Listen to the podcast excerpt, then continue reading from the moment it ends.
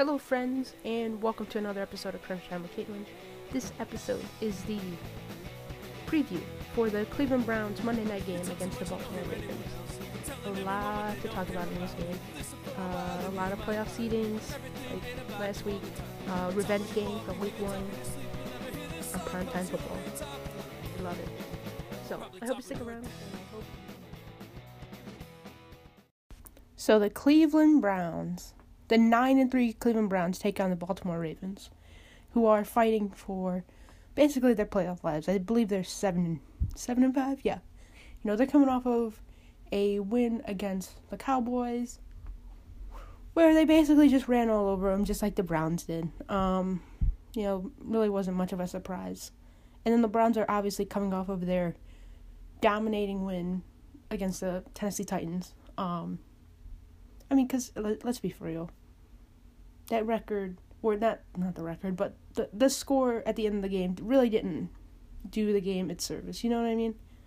The Browns were in control the entire time, so it it really wasn't anything. But Monday Night Football, Cleveland Browns, Baltimore Ravens. It's one of those games where, you know, I think when the schedule came out, I'd be like, oh, hey, this is gonna be a fun game. You know, hopefully, you know, the Browns can keep it close and and be competitive. Um, hopefully, if they lose, you know, it, it doesn't cost them a playoff spot now it's it's completely the opposite. You know, it's it's hey the Browns are gonna win this game and and they could potentially clinch a playoff spot. Um, man, that's crazy. This thing, that's crazy to say. In week what 13, 14, that the Browns can clinch a playoff spot this early. They have a nine and three record. I mean, just man, what a year! What a crazy 2020 for for the Cleveland Browns. I mean, for everybody, but for the Cleveland Browns specifically. Um, but just talking about this game a little bit, you know the the obvious question is, you know, can the Browns stop the running game like they did last week? Um, but obviously the Ravens they run the ball way differently. You know, they're everything's kind of based off of uh, Lamar Jackson zone read type of a thing. You know, the threat of Lamar Jackson breaking one like he did last week against the Colts or uh, the Cowboys. Um, I mean, it's always a threat. You know, you kind of want Lamar Jackson to um, to beat you with his arm, which is kind of. I mean, you know, he's he's not a terrible passer either.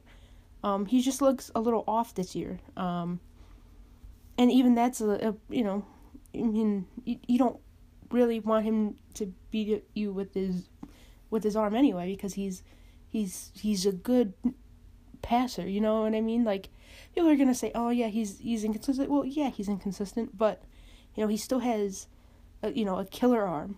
Um, he can still make you know most of the throws, and how the offense is set up, it's it's set up to where you know he can make you know a, an eight to ten yard throw you know, with, with these and then kind of use, you know, the this space that it kind of how how they kind of scheme it up to to get people in space and get a lot of YAC yards. Um, but like I said, the Browns' uh, strategy on on defense should be, you know, force Lamar Jackson to to throw the ball, whether it's to, you know, uh, Hollywood Brown or or Willie Snead or you know um, who had a touchdown last week. You know, it's it's it's got to be one of those guys. Um, I think Mark Andrews is still not to play.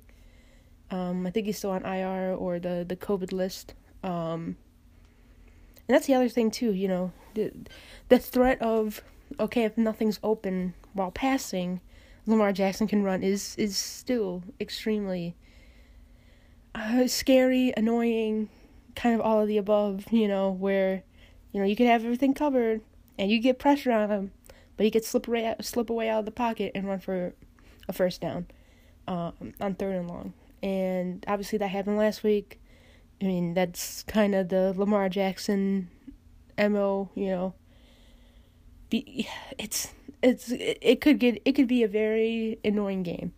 But it starts with stopping them at the line of scrimmage, whether it's Gus Edwards, whether it's J.K. Dobbins, whether it's Mark uh, Mark Ingram, uh, and and Lamar Jackson. You know they're their offensive line is completely depleted. Going into this year, they lost Marshall Yanda, who retired. I mean, he's a Hall of Fame guard. Then you have um, you, you you end up losing your left tackle in, in Ronnie Stanley, who's you know a Pro Bowl type player. Um, you know, inside they're they're not as great. Um, you know, they they've kind of shuffled around their offensive line. I think Zeke Jr. is playing left tackle now. He started at right tackle. Uh, DJ Fluker, the veteran, is at right tackle. Um, they have a rookie at right guard, I believe. So I mean, this this um this offensive line for the Baltimore Ravens, it's I mean, it's on paper, it's not really that it's not that good. Um, it's definitely not as good as they were week one when the Browns played them.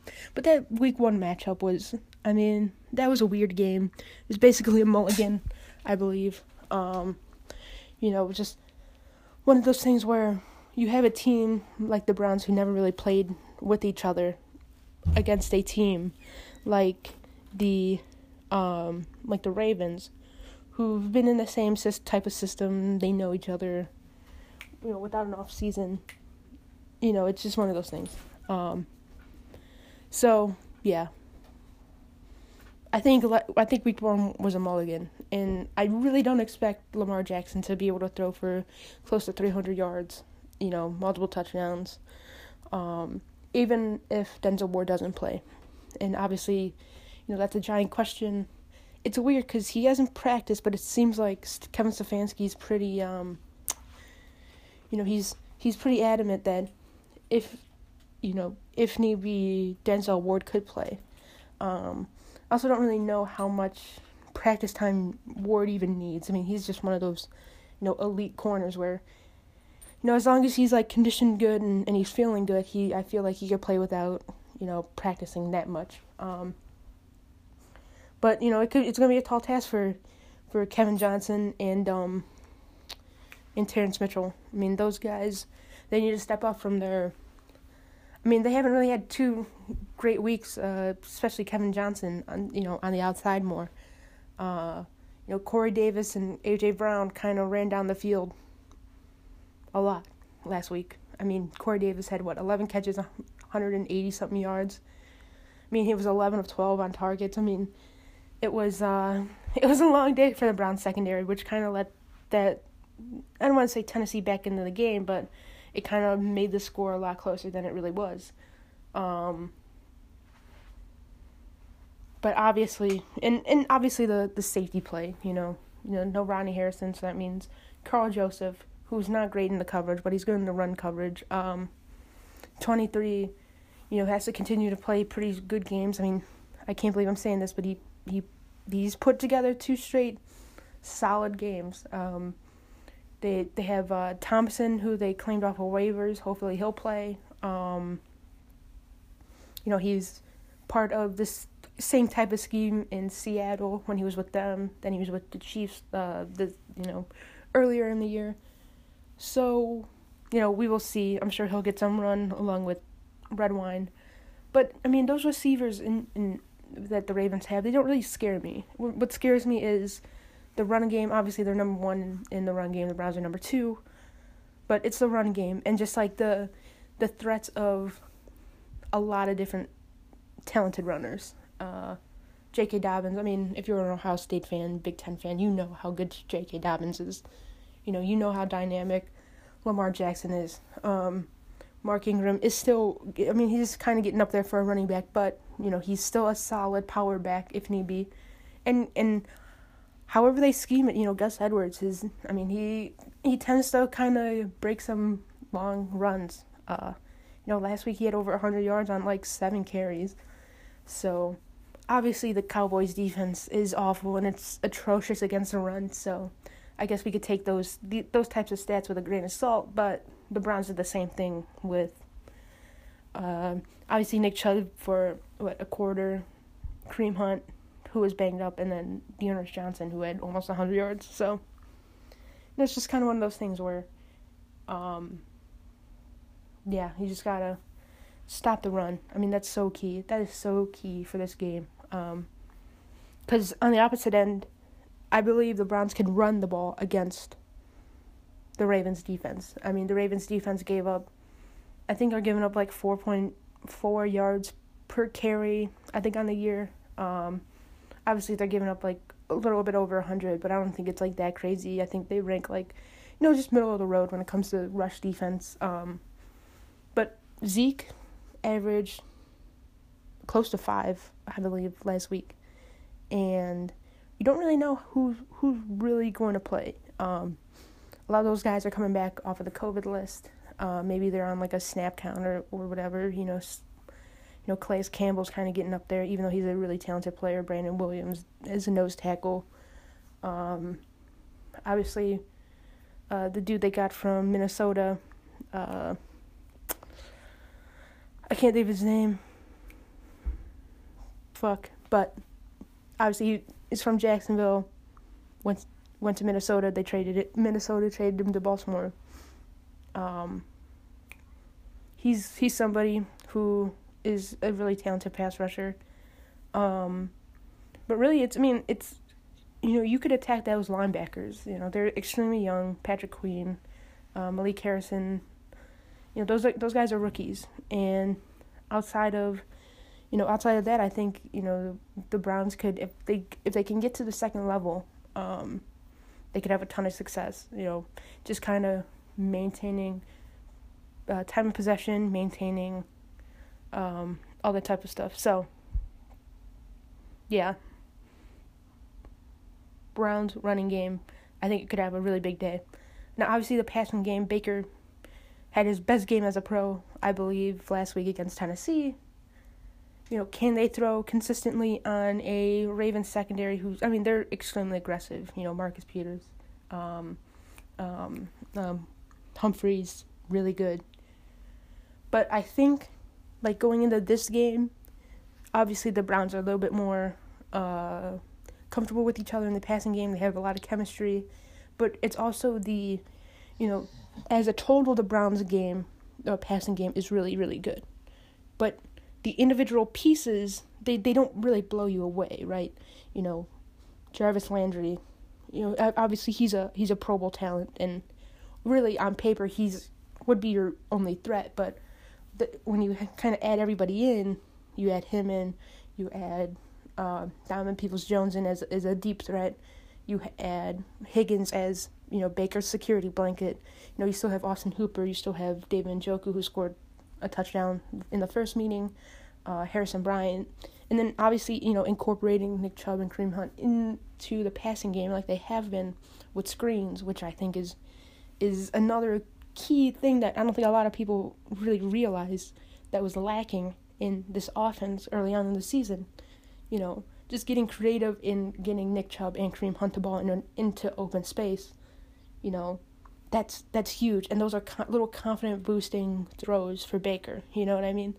So, though that's key, and I think because the Browns really don't have that one guy. I mean, I guess Jarvis Landry is that one guy.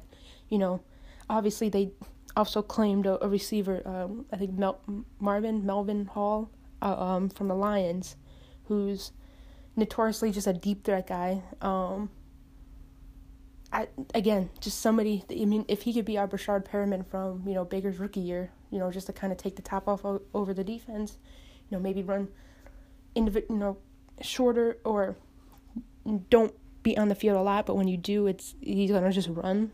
I'm I'm all for that, because uh, I really think, you know, losing Odell was one of the. Obviously, losing a generational generational talent uh, receiver was I mean, awful, but losing somebody who can take the top off of, over the defense, it, I mean, it's just kind of, it's just another threat. And Hall can do that.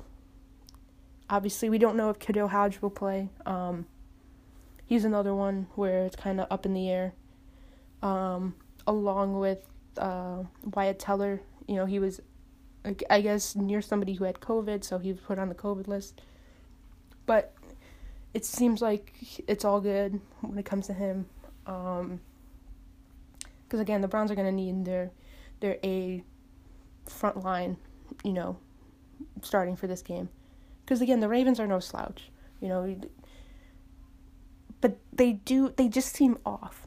They just seem off, and that's it's just weird because they're just not the Ravens of last year. It seems like every few years the you know the John Harbaugh led teams they kind of go through this like identity crisis where they're like really good and then they're like good but like they don't know who they are then it seems like you know the the offensive coordinator the offense kind of gets stale.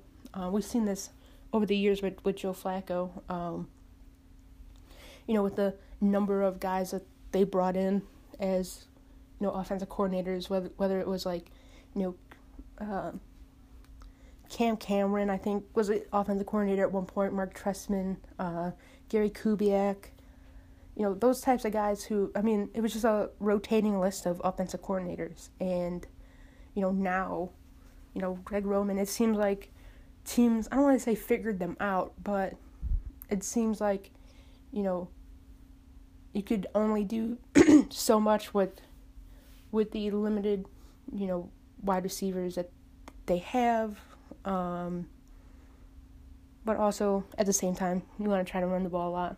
But you but you also have to build around Lamar Jackson's skill set, which is it, it's just interesting. And he just everybody seems off this year, which is why, you know, I think, you know, that week one game was an anomaly.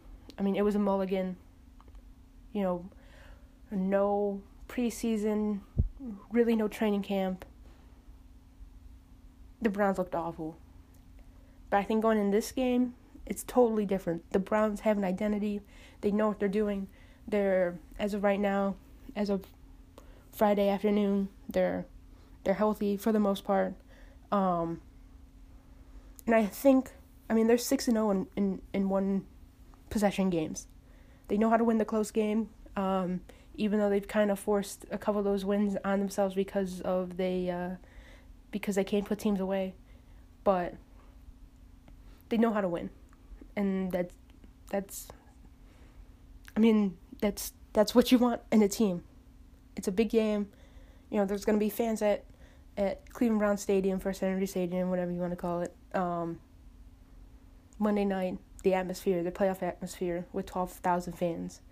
It's uh it's it's exciting and you know, I I got the Browns winning this game. I you know, in the Browns roundtable I said I had them going four 0 and somehow getting that AFC North title. Um, maybe I was drinking a little bit, more, a little bit of the the Kool Aid, but you know I'm just excited for this team, and and I realistically think that this could happen. You know, looking at Pittsburgh's schedule, you know if they they play three really tough teams, they play Buffalo Sunday night, they play the Colts week 16, and then the Browns week 17. The Browns do what they do, they win their games. If Pittsburgh loses two out of those three that last week, is for the AFC North. Crazy. Crazy, crazy, crazy. I don't think anybody had us had us doing that. But it starts this week. It starts with going 1 0 this week against the Baltimore Ravens. I have the Browns winning. Um, I think it's one of those games where, you know, it's. I don't. I don't want to say you know the Brown. I, I I feel like it could be like a Tennessee type game where the Browns just come out and they handle business. Um, and then late it could you know the the the Ravens make it a one possession game or something. And the Browns have to like recover an onside kick or something. You know, it's just you know one of those things. But I think for the most part, the Browns dominate this game uh, with their running game. You know, with their timely passing game. Um, you know, like I said, I'm. I am confident that Baker Mayfield is going to not turn the ball over. And that's on him as, you know, growing as a player. That's on Coach Stefanski for, you know, being smart and coaching him up and, you know, scheming guys open. But I also just trust Nick Chubb and Kareem Hunt to, to get it done, you know, when when they when it needs to be done. You know what I mean? So, I have the Browns winning, like I kept saying. Yeah, Browns win. Go 1 0 this week. Clinch 10 wins. ten and three on the season. Let's let's let's go. Let's do it. It's it's right in front of us. You know, we'll need some help by from Buffalo. We'll need some help help by the Colts, because um, I don't think Pittsburgh's gonna lose to the Bengals. But I guess you never know. Um, but yeah, let's let's do this. Let's let's shock the world. And uh, I think that'll do it for this episode of Crunch Time with Katelan. You can follow me on Twitter at Katelan Knows CLE. That's Katelan K A T E L A N knows K N O W S C L E. And I will see you in the next episode.